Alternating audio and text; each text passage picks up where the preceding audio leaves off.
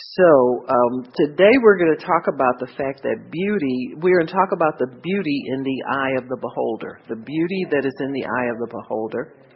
And what does God really see when he looks at us? Amen. What does God really see when he looks at us? Man, what does he really see? You need to know that you've been lied to about everything. Amen. The Bible says we're born in sin and shaped in iniquity, so we're we're kind of fashioned in a in a lie. You know, uh, just the way uh, we have been put together from birth is not the truth. And so uh, there is a a quest in God's heart to bring us into truth. And that's what he really is after. He wants to bring his people into truth. So the Christian walk really is about accepting and walking in all truth. All of it. Amen. Even the part that we don't want to know about. In John 16, if you'll turn there, it talks about the Holy Spirit being the Spirit of truth. Man. He's talking about Jesus gives this uh, teaching on the Comforter, the Holy Spirit, the one who uh, is called to aid us and help us. In verse 7, he says, Nevertheless, I tell you the truth. Man, it is expedient for you that I go away, for if I go not away, the Comforter won't come to you. So Jesus is saying there is somebody coming that is going to take my place, but in a different way. It's not going to be uh, me in a physical body. It's going to be the Spirit of truth that is going to come and abide with you. He's going to live with you. He says, if I don't depart, uh, He won't come, but when I depart, I will send Him to you. So I won't leave you as orphans. I won't leave you comfortless. He said, when he has come, he will reprove the world of sin. So he's going to make sin known to people by truth. Amen. This is how people know if they're pleasing to God or not. They must have the truth preached to them. And he says, will reprove the world of sin and of righteousness and of judgment. So he's in charge of making truth known to people. He's in charge of making their sin obvious to them. He's in charge of all of that. He said of sin because they believe not on me. So when you when you stand in opposition and put your faith in the world system, that's sin. Amen. That leads you into a, a dark place. And he says of righteousness because I go to the Father and you see me no more. So you have to have somebody here to tell you what's right. And that's the Holy Spirit's job. And of judgment because the prince of this world is judged. Now this is for your friends who tell you God don't judge people. Hmm? You just open your book to John 16. Hmm? You know, the world's already judged. It's, it's time to get on the side where you get released from your judgment. Everything's judged out here. You can see the world, the way things are falling apart down here. There's judgment all around us. So to say God doesn't judge is just kind of stupid. I mean, He made up the, the rules. Why doesn't He have power to judge? Huh? If you're the lawgiver, you made the law for what? For people to abide with it. And if they don't, what do you do? You judge them. Amen? So this is nonsense that God doesn't judge people, you know. And, and then they say, you have no right to get, judge me. God doesn't judge. Um, excuse me? excuse me? you don't need to go far reading your Bible. You go to Genesis 1 and see there's some kind of judgment that's gone on. Amen? And he said of judgment because the prince of this world is judged. So, it's not necessarily us being judged, but the prince of this world is judged. And we can go along with his uh, business and be judged with him, or you can get released from judgment by repenting of your sins and having a covenant with God. So the door is open for you to escape judgment, to escape hell, to escape uh, penalty and punishment. The door's wide open for that. All you have to do is make the choice to go with God and you escape judgment. Amen. And so this is what the Christian is here to tell the world. Amen. That, that there is a way out of this. And he says, I have yet many things to say to you, but you cannot hear them now. You're not, you're not in a position to accept what I'm going to say. This is what Jesus was telling them. And so what he is saying is our relationship is not going to end here. You're going to see me die. You're going to see me raised uh, from the dead. You're going to see me ascend to heaven. But that doesn't mean our relationship stops. Isn't that wonderful? To give people comfort when they when their world he knows they're all going to see their world which is him fall apart before their eyes. But he's preparing them and letting them know that just as I comfort you with my words and you live off of my words every day you're going to be able to do the same thing when I'm gone because there is one coming after me who will take my place. In verse 13 he says howbeit when he the spirit of truth is come He's the Spirit of truth. There's nothing the Holy Spirit deals with that don't have to do with truth. So when the Holy Spirit gets involved in your life, you know, some people don't want to pray in tongues. Well, our church don't believe in that. Well, that's really a shame. How can you call yourself a church and you're not believers? You're going to have to call yourself something else. You don't pick and choose what you believe. You believe what the Holy Spirit says to believe. Huh? And the more of him you can get, I don't care if he tells you to quack like a duck 15 times a day. If he's telling you to do that, there's going to be a good result from it. Huh? You know, some people when they first start uh, uh, praying in tongues, they don't like the way it sounds. Well, who are you to judge? Are you the giver of gifts? You better go on and say what God is prompting you to say. Huh? And that's as much as most people can do anyway. Their faith is like this, you know, for yielding to God. They just expecting something different. It's never what you expect. If it was what you expect, you would need God to help you do these things. Just learn how to go with the program. It'll humble you. I remember when uh when uh Aubrey we moved to Detroit and he told me he said, "Well, when we move, I'm gonna do this. I'm gonna, go to church with you. I'm gonna do this." I was wanted to say, "I don't even know if I'm going." I said, "I might have to start a church when we get there." His his his heart sank. You know, last thing a husband wants to do is, uh, you know, Lucy, you know, he can't boss me around and call me Lucy in the church because, you know, if you're running stuff, they got to jump through hoops, they think. Uh, I knew he wasn't going to jump through hoops anyway, but yeah, I said, hey, well, try it anyhow. But, uh, he was making all these promises. So I said, well, okay, good. I said, there's a meeting I want to go to. And it was in Canada. Oh man, Roberts Liardon was having a meeting years ago at Peter Youngren's church up there. And so I told him, I said, oh, we'll, we'll get up there. I said, why don't we drive the train? We'll take the train, make a weekend of it. We'll go see something. Some play was showing up there, but I was wanting to go to the meeting. And so uh, they had an altar call at the end of the meeting, and I'm just sitting there. I wasn't thinking anything of it, and all of a sudden he gets up and goes up to the altar. And so, amen, it was for people to receive the baptism in the Holy Spirit. And he went up there and did what they told him to do. He started praying in tongues. Amen. So you never know, folks, huh? That took care of that problem. You know how it is when we think we're spiritual, everything's a big problem to us. How are they going to do this? And how am I going to get them to do that? And God said, listen, salvation is my business. Let me take care. You just pray pray and be a good girl. Amen. Don't shoot him or something like that before I can save him. You know what I'm talking about? That kind of stuff. So anyway, but the Holy Spirit then is the one who is in charge of ministering truth to us and everybody, to the whole earth. So he is the marshal of truth. He's the sheriff of truth. He's the agent of truth. He's the spirit of truth. He ministers truth to people truth must be ministered to people. In other words, if your heart, if you've been believing a lie all your life, something has to happen different for you to stop believing that.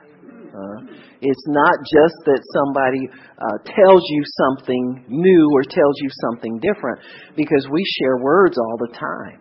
And sometimes we believe each other, sometimes we don't. You know, just mere human words. But the Holy Spirit is able to open a person's heart up to receive truth where they couldn't receive it before. See, that's why we need Him to help us. Like many times there'll be things that I know I need to share with people and I'm smart enough now, I ask God to, to uh, open the door for me to speak to people or soften their hearts so that they can hear this or just give me the words, God, and I'll say what's necessary. Why? Because if people have not if there has to be a reason that they stop believing what they used to believe and start believing truth. And it's not always that they need something. You understand what I'm saying? Just because you need to hear something and it's beneficial for you if you hear it, it doesn't mean you're going to hear it. And it doesn't mean you're going to hold on to it and it doesn't mean you're going to be sincere about it. Some people are, are just cynical people. You know, they make fun of everything. They think everything's stupid everybody's stupid. And they have this attitude, this kind of like, it's a scornful spirit is what it is. And the Bible says if you cast out the scorner, you get rid of all your trouble. Because scornful people stir up more strife and more discord just because they are not believing. And so the Holy Spirit, because He is able to lead us and guide us into all truth, can soften the hearts of people and prepare their hearts and open them up to hear the truth. You got me? He will open them up to hear the truth. And so He said, when the Spirit of truth is come, He will guide you into all truth by, by softening your heart, by opening your heart, by working on your heart. That's what He does. For he shall not speak of himself, but whatsoever he shall hear, that shall he speak, and will show you things to come. So the Holy Spirit has a vision that he shares with you. He's the one in charge of what you see, what you hear about truth. I like the scripture Pastor Shirley used yesterday in Job, where Job said, I had heard about you, but now I've seen you. See, that's two witnesses. See, that's the work of the Holy Spirit. You will hear and you will see. The Bible says, when you see with your eyes and hear with your ears and understand with your heart, then you will be converted. And that's the work of the Holy Spirit. He converts people to truth. As long as we want to argue with people and strive with people, uh, let me tell you one thing. Holy Spirit is not involved in striving with people. Uh huh. He'll work on them and then, you know, he'll hit them with it and there will be no strife after that. He gets his point across and he lets people know the truth. And then when he get done with them, it's no arguing about it anymore. Amen. It's a done deal. So whether they want to accept it or not, you'll see sometimes people will shut up and not have anything else to say after God's spoken because once he talks, it's a done deal. And God is not going to strive with people and quit, keep arguing back and forth. That's another sign that God is not in that. You just say what you got to say and let people receive it or not receive it. So he said he will show you things to come. He will speak that which he hears from the Father. That's what Jesus is talking about. So he's tying in the Holy Spirit to the Father so that people can get comfortable knowing that God is living in them and dwelling in them. And it's the same God that they have been serving all of this time. The same one that Father God that Jesus relates to. The Holy Spirit will help you relate to Him because He will give you things to come and will, will speak what He hears. And He says that He will glorify me. He's going to talk about me. He's going to say good things about me. You know that scripture that says nobody can call Jesus accursed by the Holy Spirit? Amen. Nobody can say Jesus is Lord or glorify Him except by the Holy Spirit. So the Holy Spirit is God's representative down here for all things God. All things related to God, all things related to the kingdom. He said, He'll glorify me for he will, re- will receive of mine and shall show it to me. So in other words, we work together. Jesus is saying the Father, me, and the Holy Spirit work together in all things. He says, all things that the Father has are mine, and therefore said I that he shall take of mine and shall show it in, unto you. He says, A little while you shall not see me, and again a little while you shall see me because I go to the Father. So he's trying to prepare his disciples for the work of the Holy Spirit. Amen. And and so when he he begins, he the Holy Spirit then indwells us and he begins to lead us into all truth. Most people, when they're born again, they're saved and they're sealed by the Holy Spirit. The Holy Spirit comes in. Everybody who repents of their sins and asks Jesus to save them will receive the Holy Spirit. You receive in the measure that you believe. See, whatever you're preached to, when whatever that person tells you about God, when they witness to you, and whatever you accept as truth, that's the measure that you will receive of the Holy Spirit. So most of us receive the get out of jail free card when we get saved. That's just the standard. You know, you ain't going to hell, you're going to heaven. And so once we receive that, the Holy Spirit then seals that. He says, I'm going to keep that. It's in my power, my control now. So when you come, when I come into your heart based on what you believe, what you're told, when whoever witnesses to you or you get preached to in a church or an evangelistic meeting, altar call or something like that, I'm going to keep that on the inside. I'm going to protect that and take care of that. And so on the, on the day that you leave this earth, you're sealed and you get into heaven. If that's all you believe, that's what you get. You understand me? However, if he's living in you and you believe you're going to heaven, what you going to do every day? Huh? So on an everyday basis, he is leading you into further truth. All truth.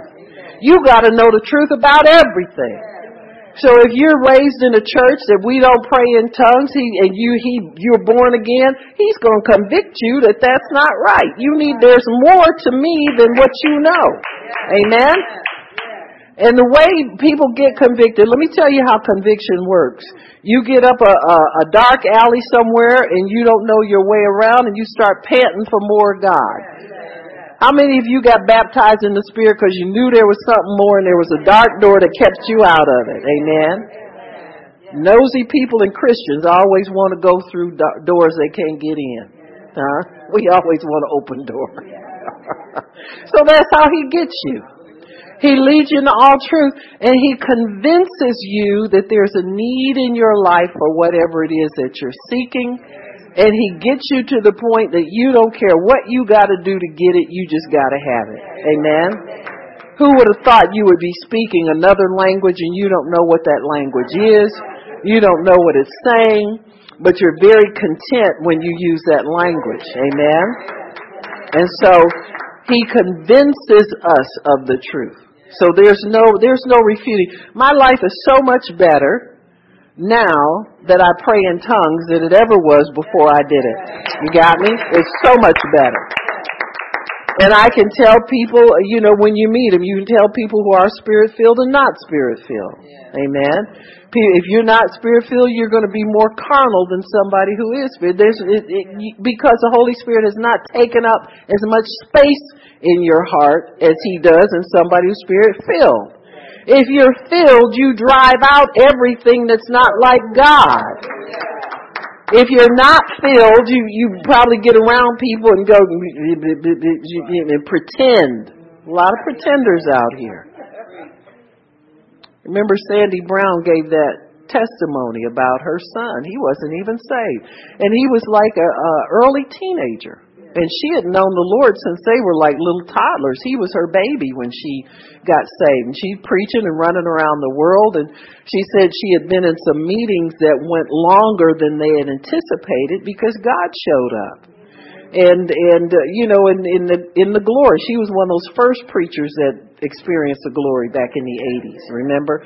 There was a few of them here and there that, that had, but she said that she came home from these meetings and the power of God was real strong on her. She said a lot of people got saved and she said there was a heavy spirit of repentance still upon her.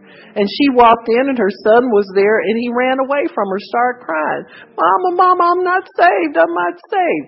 And she said, yes, you are. You, you go to so and so and you trying to tell him he saved me, tell her some evangelist, you know. but God will shock everybody.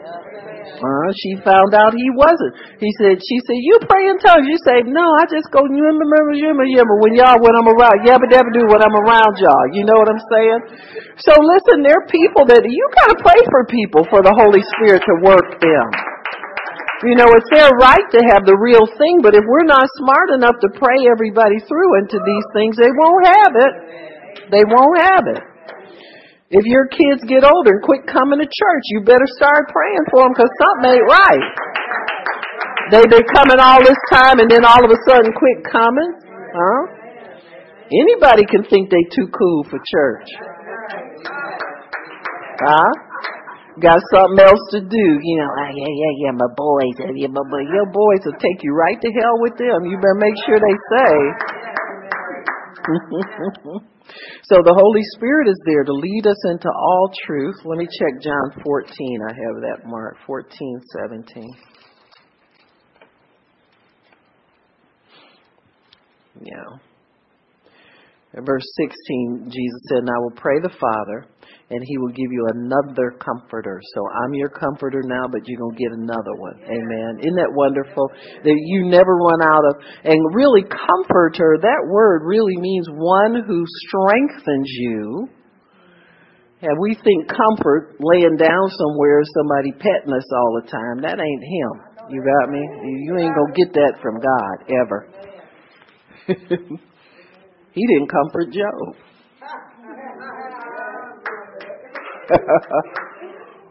when he showed up, he told him, Get up out there bed and put some clothes on and start talking to me like you used to talk to me.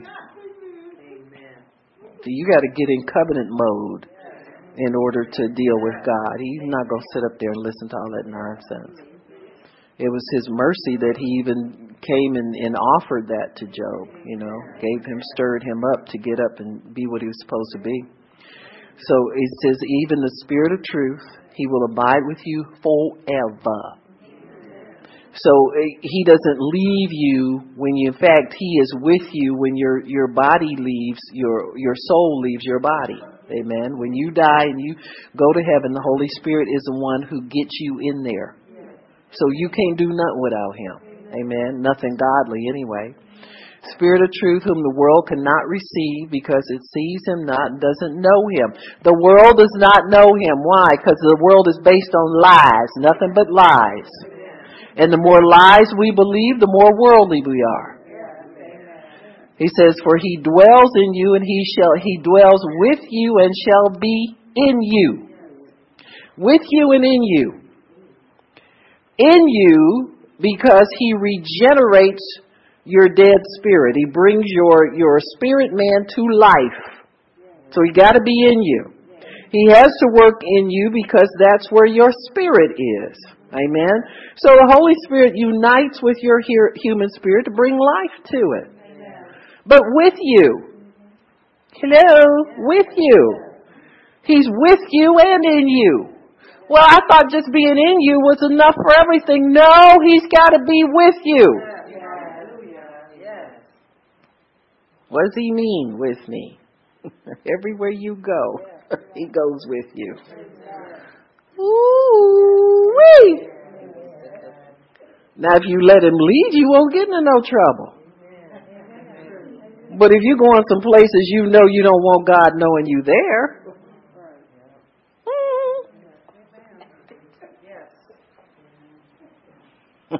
people think they fooling somebody. Get it. And some places he'll let you go. Mm-hmm. You know, people you, people get a lot of freedom when there's not much invested in them. Once God starts investing anointing in you and stuff like that, it, you you gonna have to fight Him to break rank and get out there and get stupid. Huh? You really have. A lot of these people who are just prophesying lies to people and just wanting to get attention, there's not much invested in them. If there were, they'd have an accurate prophecy. See what I'm saying? So, so there's not much invested in those people. They just, you know, out there want to run their mouth. A lot of people like that. So he says, uh, he said, he will lead you and guide you in all truth. He'll dwell in you, be with you, and dwell with you, in you and with you. So he says, I won't leave you comfortless. He keeps saying that over and over and over again. So the Holy Spirit is your comforter as one who strengthens you for the race. Huh? That's what they're called. It was a, a paraclete or paracelsus was the Greek word, and these people were the ones who, when they would have their marathon races, these people would stand on the sidelines, and if their favorite runner was getting weak or something, they'd come with, uh, you know, cloths dipped in water and sponge them off. But they ran with them. They didn't make them stop and go sit down. Or he never would win the race if you did that. So a helper is one who keeps you in the race, folks. It's not somebody when you get tired, I'm tired. He's gone. Huh? You tired, he gone. When you get up and start running again, He's with you. I'm going to say it again. See, when we tired and we, I'm sick of praying for so and so, the Holy Spirit ain't listening. He ain't thinking about you. He's gone. He said, I'm going to go take a nap until this, this five day tirade is over. Or however long you're going to do it. Your own conscience will convict you when your words are wrong you know, his job is easy when you mess up. He just leave you alone and let you feel stupid for standing up there saying that stuff. Huh? It's the truth. There's nothing to get tired of here. You ain't doing nothing. The work's finished already. What are you doing? You're not doing nothing but waiting.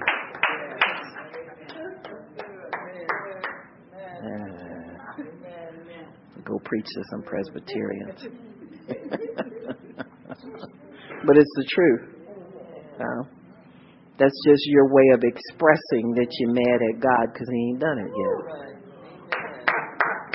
So you you disguise it with I'm I'm tired. I'm tired. I've been working so hard. I hung on the cross and I said, You ain't done nothing. You hear me? You ain't got nothing to feel tired about. You don't know what else to say. You need to say, Thank you, Jesus. My answer is coming. I thank you, Lord, it's coming. The longer you lay on your bed, the longer you're going to be there. Job would be there now if God didn't have mercy on him. They can get up.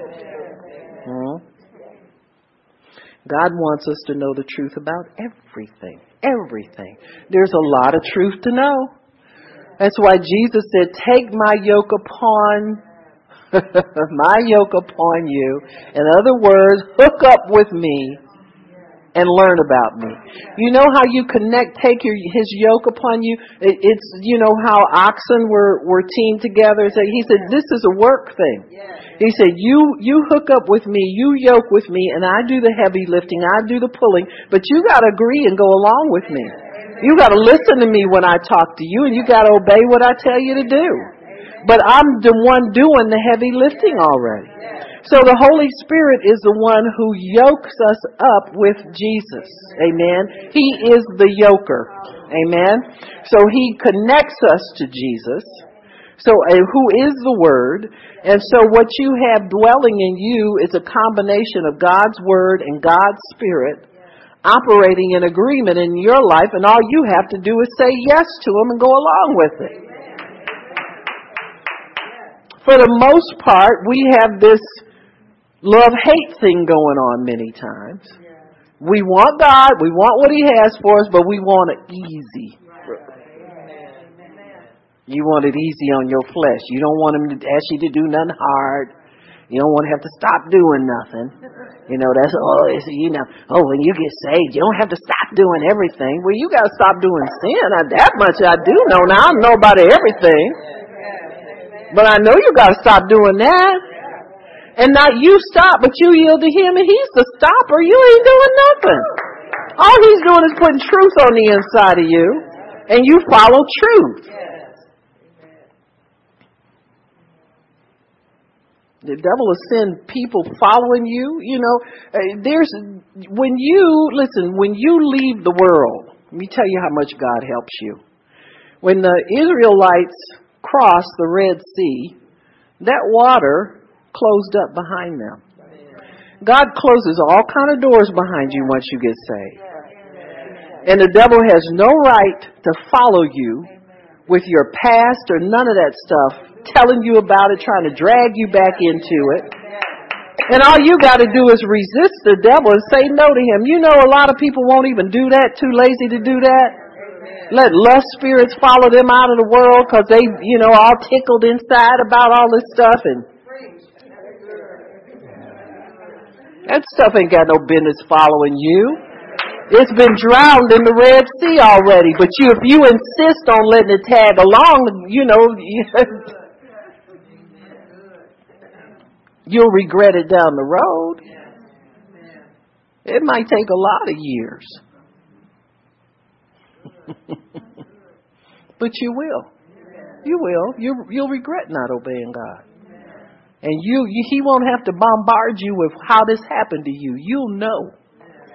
You'll figure it out yourself by the Spirit of the living God. The Holy Spirit is real in you. You know everything. You know the seed that was planted. You know how it got in your life. You remember when you yielded to it and how long you ate of that seed.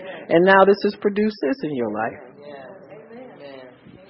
This is why prophets come. You know, when prophets, if I'm excited or upset about something, you're looking at the seed, which you think is small, and I'm looking at the fruit. See, I react to the fruit of it and to what it's going to bring in your life. I'm not reacting to what you're doing because it don't look like that a big a deal to me either. But I know what it's going to lead to. You keep eating of that. And I'll help you. You get in trouble. I'll I'll bail you out. I'll help you. I'll do everything I can for you. But I saw way back then where this was going to lead.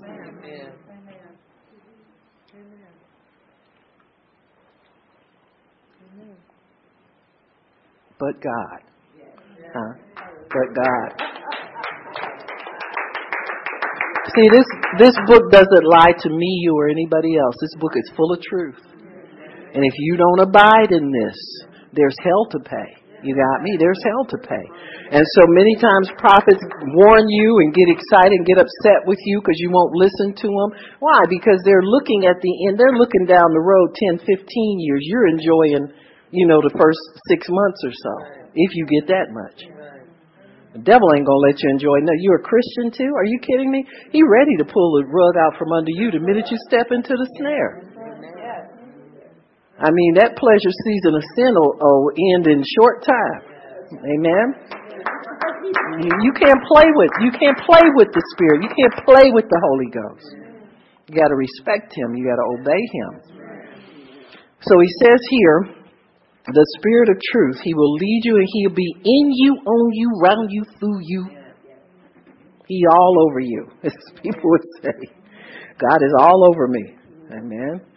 So we have to accept the truth and He will help us to accept the truth. The worldly part of you and your carnal man cannot accept the truth, don't want to have anything to do with the truth. So you need a renewed spirit, a born again spirit in order to receive truth. And that's what the Holy Spirit does. He works diligently to help you to understand and accept truth. He is our comforter and our strengthener. Amen.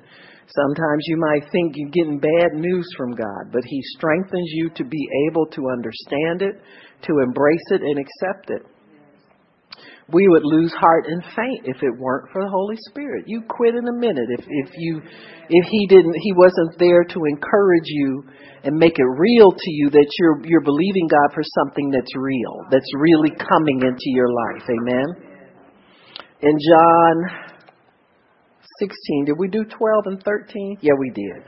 We would not stand to hear the truth were it not for the Holy Spirit. So he guides us into acceptance and understanding of all truth. So never be afraid that what God gives you something that's too hard for you or he's not understanding how terrible your life is. Well, he really don't understand that. You know, God doesn't understand darkness because he has no fellowship with it. How can he understand something he doesn't have any connection to? Like, for instance, people, well, you know, um, the reason I'm like this.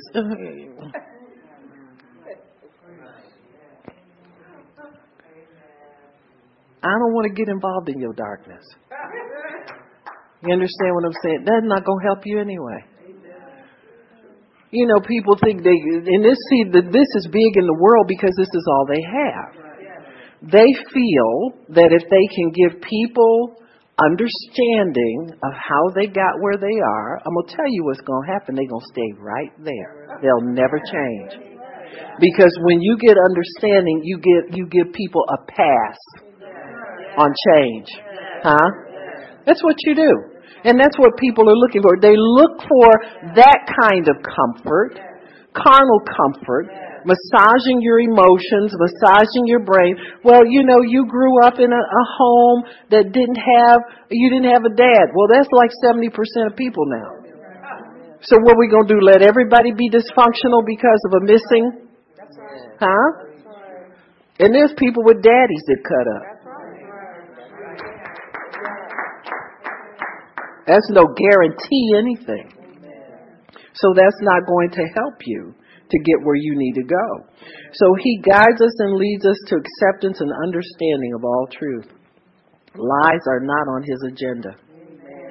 He will not help you understand why you give in to sin, but he will deliver you out of it. Amen. He'll let you sit there and talk to somebody and they tell you, well, see, uh, you see, this is where this comes from and this is where that comes from and this is, well, I'm to tell you where it needs to go if you're to get free of it. You understand? We'll go right to the cross. Because we're not into trying to understand. Why would you spend time trying to understand darkness when you're a child of light? Amen. You're a child of light. You want to learn how to live in the light and how to accept the light. So, Satan will help you understand sin, and you will want, uh, and you still won't understand it, and you won't uh, overcome it. To understand something means to know the meaning of something, to delve into it, to embrace it, to be familiar with it. So you don't want to be familiar with your past. You don't want to be familiar with your old man. The Bible tells us to know no man after the flesh. You got somebody that you know that claims to be a Christian, they don't live right, you stay away from them. If you want to, if you want your prayers answered, and you want the investment God's made in you to pay off, you stay away from people like that. Amen? You don't fellowship with darkness on any front. You know, you find somebody in the church and they get behind the saints' back and hee hee and make fun of them. Uh, don't stay away from them people. You don't have nothing to do with them. You know, your list of acquaintances gets very, very short if you get with the right people. Amen. You don't want to hear about people, you know, say, ah, well, I went, I saw a movie. I want to hear about your movies. Are you kidding me? I don't care what you watch. What you telling me for? You want me to give you a pass on it. You understand what I'm saying? Tell me about your movies. I don't want to know about your popcorn either. You know they want to say, well, I just don't say the kind of popcorn I had was real. I don't want to know about your popcorn either. Or your soda pop. Keep all that to yourself. When people get convicted, they know they shouldn't be watching stuff, then they want to share it with you and see what you think. I don't want to know about your movie. What you do, what you do in your spare time. you know, I remember a preacher once was saying that, this is years ago, he was saying, uh, oh, I went to, uh, uh, oh yeah, the pre, uh, sometimes you need to get away from some of these American preachers because uh, I was over in England. He want to brag on he, you know, I can buy a ticket too. You know what I'm saying? Ain't nothing but a credit card and some numbers online, and you got a ticket to be somewhere. Yeah, well, you know, when they they we go out to dinner, we went we go to pubs and uh, you know, and, and they drink, and you know, so you know, it's, it just depends on your whatever, whatever. He trying to, he in a slick way, and see, the Holy Spirit is let him know that ain't right. Worst thing you can do is wait till you get in the pulpit and start confessing your sin. Because see, when you get around God, you're going to confess it one way or the other. You understand what? If you ain't right, it's going to come out. I've been preaching too long. I know how this works. That's why I do mine on the minute. When I know it's wrong, I just, mm. Uh, he up there confessing his sin. I said, now he up there running his mouth. Think he's trying to convince somebody. He got all these people with the Holy Spirit in you. You got all this light sitting around you. And you're going to come and try and peddle some darkness. I said, no, it ain't working this Sunday. it ain't working this day. The next thing you know, he left, his wife, lost the church. But he knocking a few back with his English buddies. Huh? I don't think there's any more boring conversation to listen to a bunch of drunk preachers. You know, we struggle enough to stay under the anointing when we're anointed, but you don't want a drunk preacher. Come on now. Somebody was asking me some one time was I was at a restaurant or something. We have a wine list. I said, honey, I preach. You don't want to get me with no wine up in here, so you just bring me a club soda or a Perrier or want to recite the Bible from Genesis to Revelation. You know, I'm talking just pick up a religious devil and don't know the last move you made that was right. You got no business drinking. The Bible says don't be drunk with wine. And see what people think is I just have a little one here and there. Well, let that go. Them little foxes spoil the vine. Huh? You're already under conviction. You don't need it. Pray in tongues.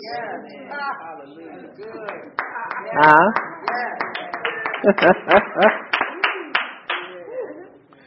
you know, if you're going to take a stand, take a stand on something that's worthwhile. Don't don't take a stand on trying to hold on to your little petty world. And see, people think it's cute because it's from the world and they're holding on to it. You know, you got to get get that mentality out of you. If it's in there, get rid of that. You know, all these little little cute worldly things. You know.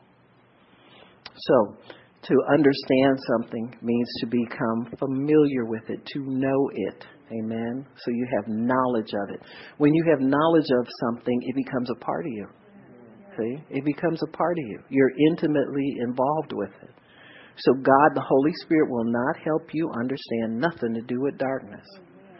He wants you to forget your past because He has. So God wants to put you in the same mind that He is in. That's what the whole thing is for. So he helps us understand God, the Word, and ourselves in God. Things pertaining to light and life. That's what the Holy Spirit's involved in. He lets us know that old things are passed away because He won't give you understanding of them. He won't help you get involved in them. Mm-hmm. You ever have you, you, your mind just will race back to something or drift back to something, and you it, it'll you'll see something and you're doing it in, in the now, and it reminds you of something in your memory or something, and then you you wind up feeling bad about something you did that you said something wrong or you said something stupid or something like that. You ever notice that the Holy Spirit doesn't validate any of that? He won't encourage you with that. He won't tell you anything about that because he ain't involved in it. He ain't thinking about that stuff. And you shouldn't be either. Amen. You want to feel bad. I shouldn't have done that. No, you shouldn't have done a lot of things. But let's move on into this life. Amen. Let's spend our time talking about this life. You know, once you confess it, it's out of the way. Amen you know, you get that understanding watching police shows. You know, eh, you know they have the eh, little suspect in there, and he don't want to talk. He want a lawyer. They leave him alone for a little bit, and they keep the monitor on in there, he start talking to himself. So they don't bring the phone in or offer the phone call too quick because he done start talking now. Now we done had five different interrogators go in there try to work him over, see if he wants to talk, and he done resisted all five of them. Now all of a sudden he started talking. They'll send the best guy in to go see if they can he can encourage the words out of him. Do you realize once they get a confession, they don't send five people back in there to get another one. You just need one confession. You hear me? You don't need to confess stuff over and over and over and over and over and over. Every time you feel bad about yourself, you want to start confessing. That ain't the Holy Ghost making you feel stupid like that. You understand me? You know what you do wrong the minute you do it wrong. Because God's not real close to you anymore. Wonder why. Oh yeah, let me confess that, get that out of the way. So we can go back to being friends again. Amen.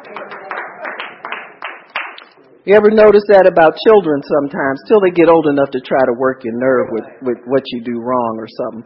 But you might get mad at them and, and holler or something like that. And then pretty soon they're right back friends again. Amen. Because they want to be friends with you. That's the whole purpose of relationship is to stay in contact with one another. It's not to beat you up over and over again about something you confessed already. Let's get real here. So God, when He looks at us, He looks through the eyes of truth. He's not looking at what you did wrong. He's looking at the eyes of truth. What He had in mind when He formed us is what He sees in us. So when God looks at us from the beginning, he looks when God looks at us now, he looks at us like he did when he first conceived of us being here. Amen. When we first formed us. God always sees us without sin. Why? Because He can't look upon it. He looks away when we sin. If He's looking at you, He's looking at you because you're walking in truth. Psalm 103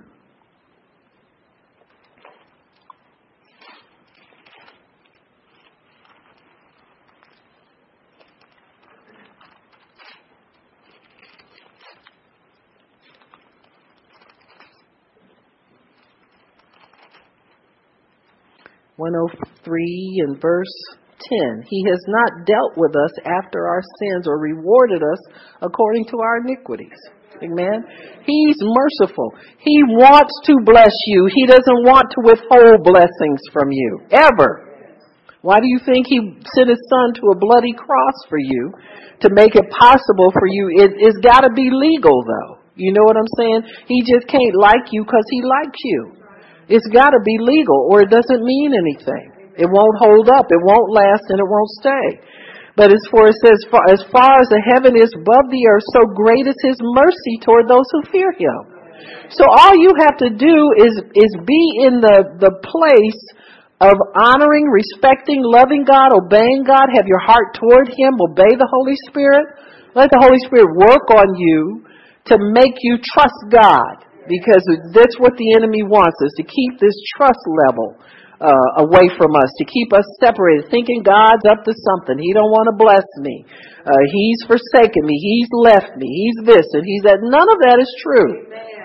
Just because you feel that way, you're the one left him. What you talking about? My wife kicked me out. Well, if you come home at night, you could stay there.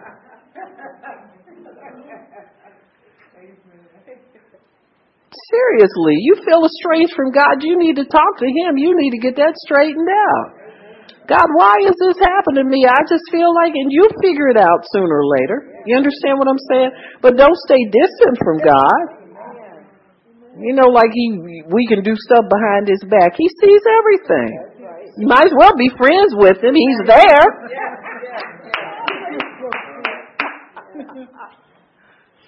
God must look away until we confess our sins. You got me? Just get the con- as he, he was. I can never say that lady's name. Iyanla. E, oh, okay, whatever it is. It's like, you know. she said, "Brother, you got to own your stuff." I can't help you if you won't own your stuff.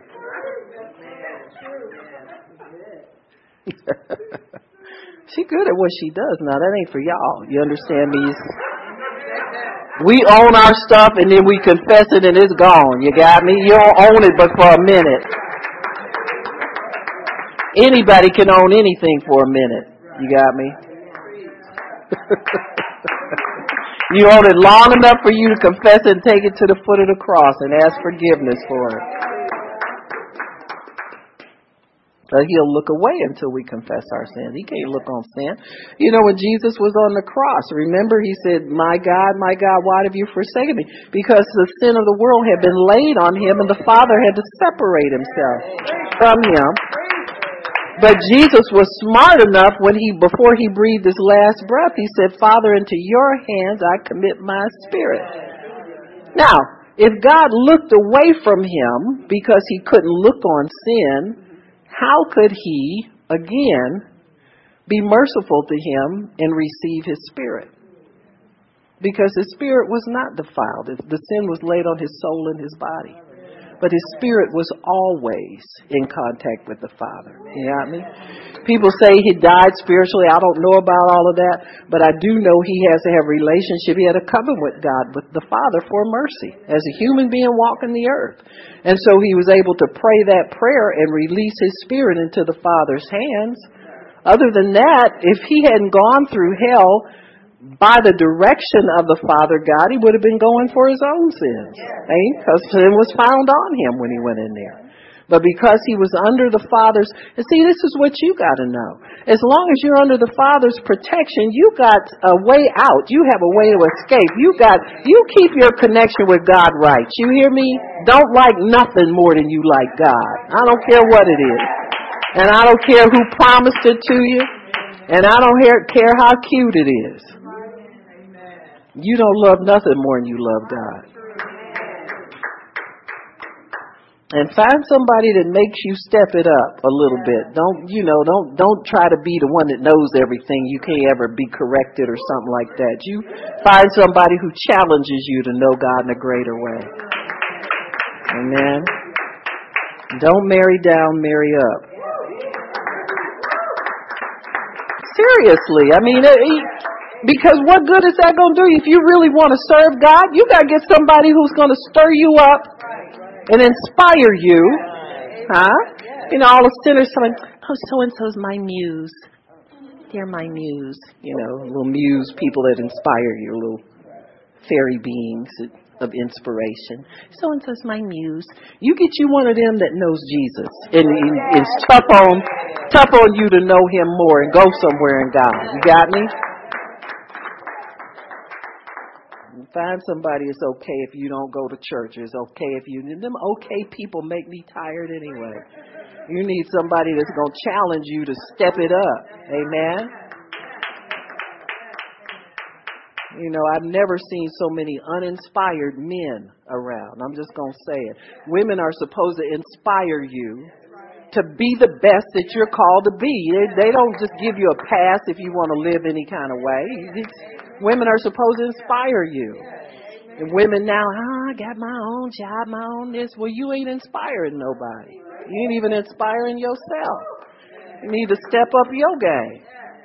Well, he don't do this and he don't do that. What are you doing to make him know he got to do it? You know.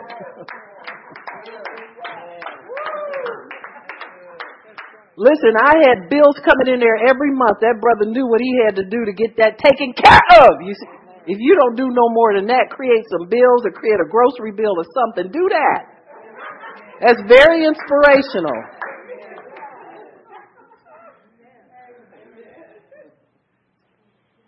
I'm getting a little, little up in age for this kind of shenanigans. I got to tone it down. Get an old lady mode to preach. I don't know what, but you know what I'm saying. Let's let's be real here. People don't do any more than we expect them to do. And see, God is expecting great things out of people. He's not expecting you to just let life pass you by. Come on now. He's got great things. Everybody, everybody in here has enough gift, ability, talent in them to run this world better than the people who are running it now.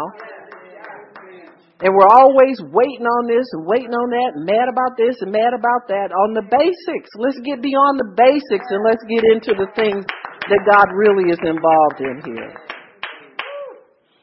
So God always sees us. He doesn't want to impute your sin to you. That's why He killed His Son in your place. He wants you to go free of that. And that's what, and the Holy Spirit lets us know that God is with us and He guards our hearts so sin does not live there and lure us away from God. Huh? So that's what conviction is for, is to keep sin from getting embedded on the inside of you and feeding your mind all the time and pulling you away from God. He wants you to, to have fellowship with God, success with God, all of those things, the Holy Spirit. He is, that's what a real comforter, a cheerleader, somebody called aside to strengthen you and keep you going. So he guards our hearts so sin does not lure us away from God. He keeps us in the love of God, where God knows that we will grow and we will flourish. That's the Holy Spirit's job. So when God does look at us, he sees himself. He sees a reflection of himself. Did you know that? God looks at you and he sees somebody who's just like him. That's what he looks at all the time. He never sees anything different. He never sees your faults. He never sees your misgivings. He doesn't he doesn't see the stuff everybody talks about you about. He don't see that. That's why I tell people I said stop looking for faults on people. God's not interested in it. You shouldn't be either. You should be interested in sin because you're going to need their goodness. Their faults can't help you in your time of need. But when you get down low and something happens to you, you need to see some goodness in somebody and go to that so that that can help you. This is why people backslide and leave churches. They're always looking for fault in people. One day you look around and see nothing good on anybody. Amen. People, you know, I've had people come to me. The first thing they do when they're getting ready to step out of here, they start complaining to me about everybody. Well, where's the love? Uh, he lives in you, idiot. Did you get saved? I asked him, I said, how is this? These people have been praying for you, inviting you to their house for dinner, taking you out to lunch and stuff. How is it now they're your enemies all of a sudden? Something ain't right somewhere. And it ain't with them, it's with you.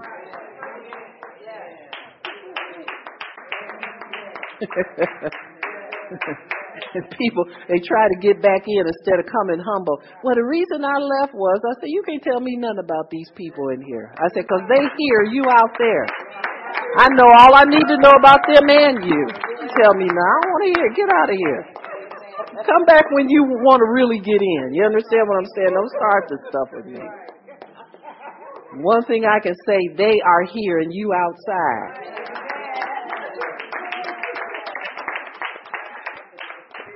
Enough said. God sees himself in us and sees one who is like him. So he sees his own reflection in us and he beholds the beauty that is in us and he says it's good. That's what he sees in us. He sees goodness in us, folks. He don't look at that other stuff and you shouldn't either. You should confess it, get it out the way so he can look at you and see goodness. And when he sees that in us, he is able to reflect that back to us so that we pick up that he feels good about us.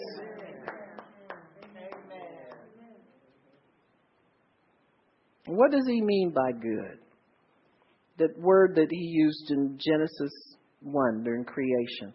It means beautiful, beneficial. So you're a benefit, you're not a liability.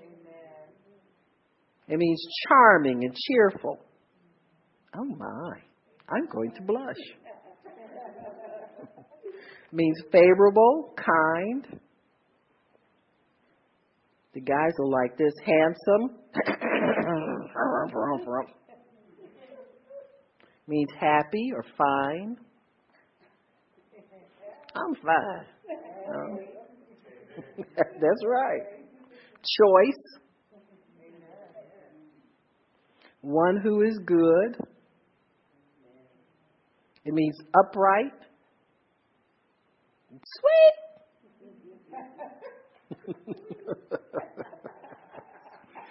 it means splendid. Worthy and favorable. Now, what else do you want to know about yourself? Huh? I mean, what else? What else is there to know? You know, it make you want to get up looking rough in the morning, look in the mirror, and say, "Fine, it's fine. Oh, I need to do nothing to that. That's just that's where it's supposed to be. That's the way it's supposed to be." This never changes. He never changes what he sees when he looks at us. So we're beautiful. We need to act like we believe we are. Huh? Know, the, the problem is people just don't spend enough time in truth, you know, to get a, a, a real sense of self worth in God. You know what I'm saying? Not not in what you do or how smart you are and all that kind of stuff. I used I get this little thing. Uh, I always like things that puzzle my brain, you know. It's, and so I get this little trivia question twice a day. And I said, Oh, I'm going to breeze through this like at 60%. I said, Wait a minute now. Wait a minute, God. See, when, when I start falling down on the job, then I'm calling him, you know. And he said, You going to learn to invite me into the party every time you have some. And I'm always worried, wondering my little gray cells are disintegrating every day. You know, you lose them every year, so they say. But God, um, so God beholds us from the inward man. It's your outward man that does all his shenanigans, messing up. And so we always want to judge ourselves by the outward anyway. So God judges us by the inward man. He's able to reflect his vision of us back through, to us by the renewed spirit. So what he thinks about us gets reflected back into us, into our minds. We start to pick up on his thoughts about us. Amen. Amen. He, he says we're beautiful. We're worthwhile. We're worthy. We're of, of good, uh, good character, good nature, all that kind of stuff. Those thoughts get re- reflected back to us if we'll listen to that and quit listening to the, the lies of the devil. Amen. Quit listening to lies. And shortcomings were nailed to the cross. We have no shortcomings, folks. Just walk away from it. He continually reminds us how He sees us. Every time you go in the Word of God, He's reminding you of truth, how He sees you. He's reminding you of things that, that He's spoken to other believers. He's reminding you of the vision that He has for you. All those good things, He's reminding you of them. So He sees us in that light, in His own light, and He communes with us about what He sees. So when you have those thoughts, sometimes you'll have thoughts like, you know what, I, I really feel like I could do this or I could that's him reflecting his thoughts about your abilities, your capabilities, what you can do, all of those things. And he doesn't wait until you get out of finish your course of study to reflect good things about you. You know how the world values you. He'll do everything just the opposite. You know, we say, well, you know, they tell me in my job I can only go so far without a degree. Really? Is that the only job in the world? Suppose that's not what God. Oh, he God couldn't not want me to go to school. Really? You pray about it? You sure about that? We don't do it. You know why We're scared to? You understand? I ain't talking about trying to be a doctor and don't go. You know what I'm saying? I'm, I ain't talking about that stuff. of course, now that's been done too, and very successfully. I don't know if God was involved in it, but it's people running around there with throw, throw a piece of paper on the wall and gets to get a place in there. Somebody else had an office and just start having people go lay down. And we'll write prescriptions.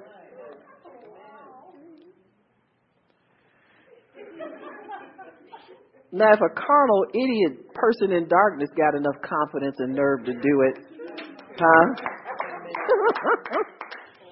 we treat the sick all the time with no medical knowledge. Hmm?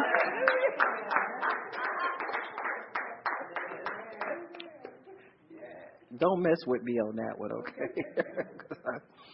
God can do so much. We we sell him short and we put the world. See, as long as you put the world standards up there ahead of God and you don't consult God about it, and you don't pray about it, and you don't talk to God, and you value very highly what the world says, you're uh, you're giving into darkness. You understand what I'm saying? You need to get light in there. God, what do you want me to do? Have you told me to do this?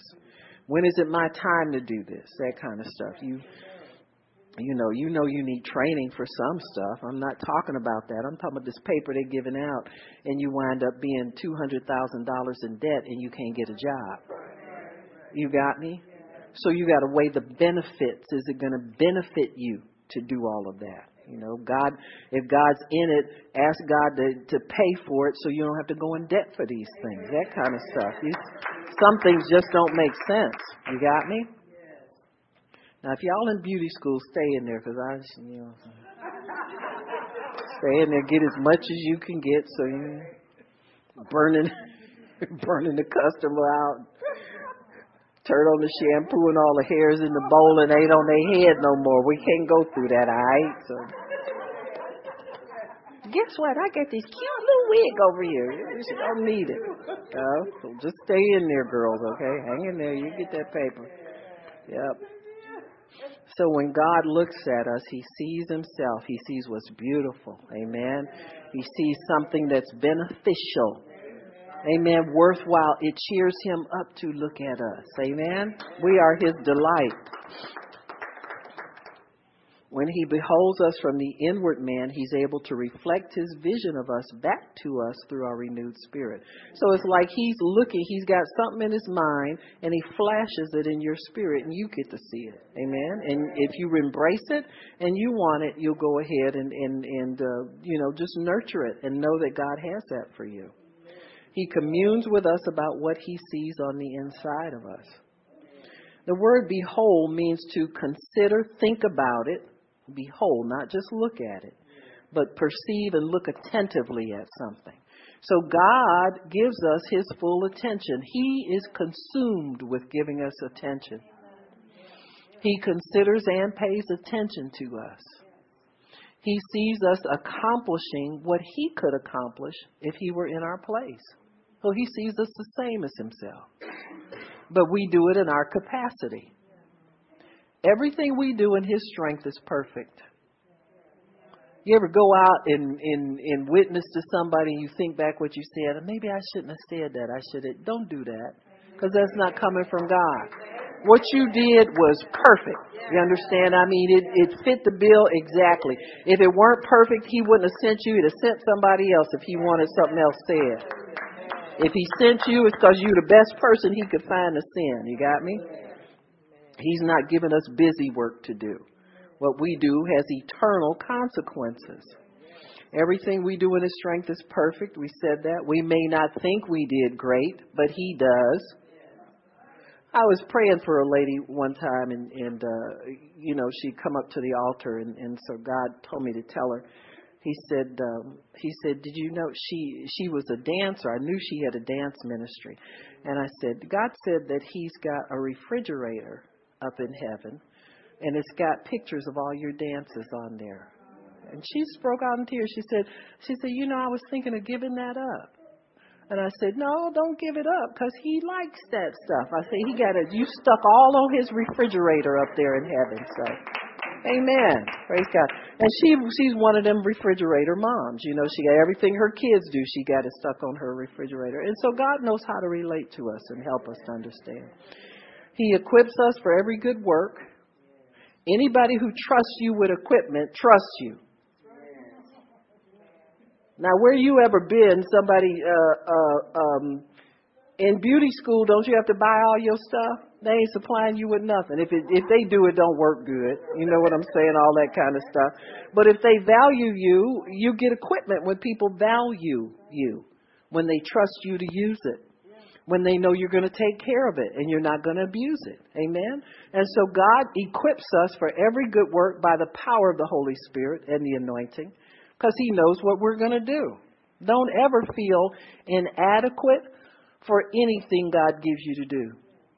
I know a lot of times when you go out, sometimes you go out and you're just going to pass out flyers or or you go into witness and you get lead feet. You know, you just oh what will I say? And then all of a sudden somebody comes up to you and it just flows out. Amen.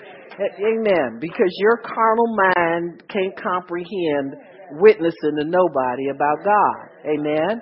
And so that's your flesh trying to hinder you. But once you get into that arena, the Holy Spirit is upon you as well as in you. And he'll come upon you in such a way that you forget who you are changed into another person. Romans 12:1 what we accomplish is pleasing and acceptable to God. Amen. Present your body a living sacrifice. That's all you have to do. And what you do will be pleasing and acceptable to God. So it is him doing these things through us because we're a reflection of him and he is pleased with us. God is so pleased with you all the time. You got to understand that and start acting like it, start believing it, start doing things with confidence and, get rid of the fear. Don't let your flesh get involved. That man of pride needs to be nailed to the cross every single day. Every single day, he'll stand in your way. God sees us capable of happiness in everything that we do. You don't have to wait for certain jobs to come up to to be happy. Good gravy. Get over yourself. Huh? People say stuff like, well, you know, uh, I get tired of coming on Saturdays. I don't even think about tired. I wouldn't even confess that. I wouldn't lower myself to confess. Where else? What else am I going to do on a Saturday? Ain't nobody else waiting for me. Ain't nobody looking for me. Huh? Shopping, you can shop anywhere. Ever since they put them QVCs and people there, you can shop for the comfort of your home. You don't even go nowhere. Saturday shoppers.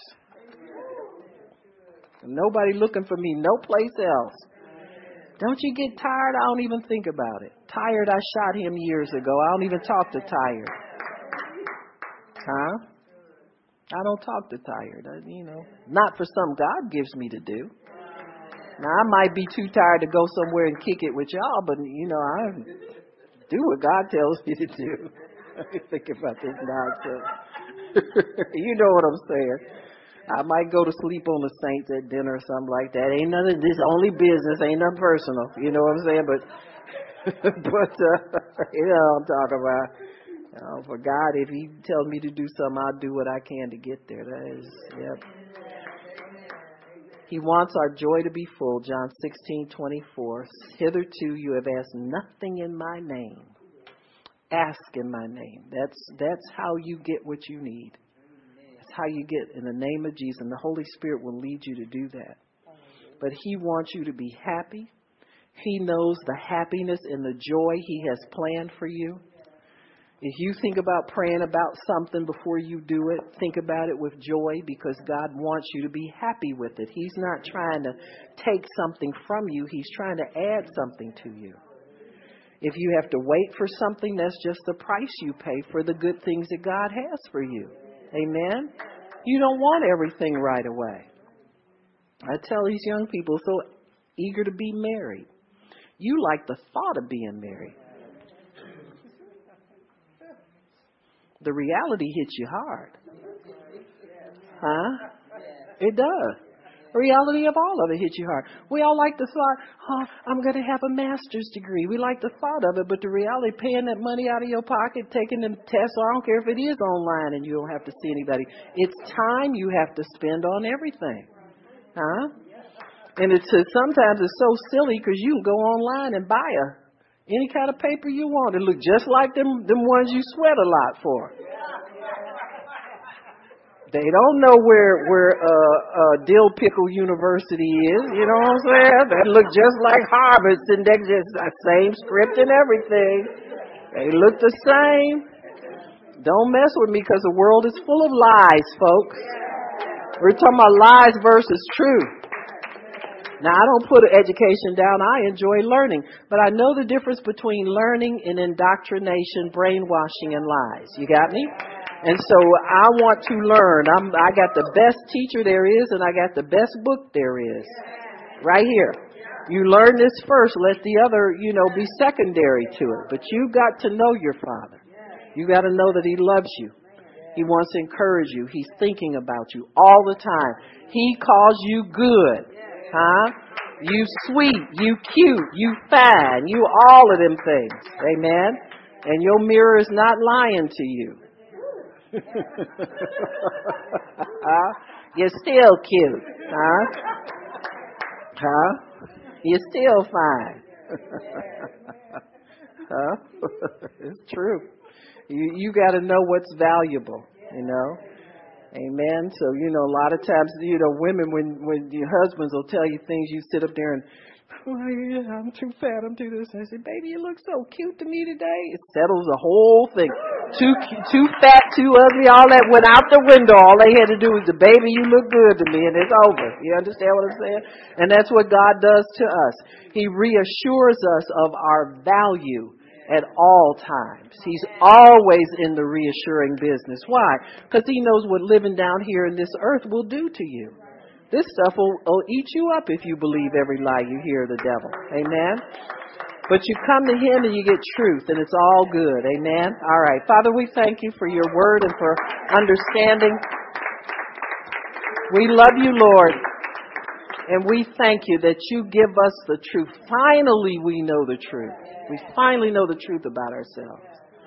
And Father, we will live in confidence in you. And that's not arrogance and that's not believing something that's not real, but to have confidence that we are worthwhile beings. We're the best that you have to offer.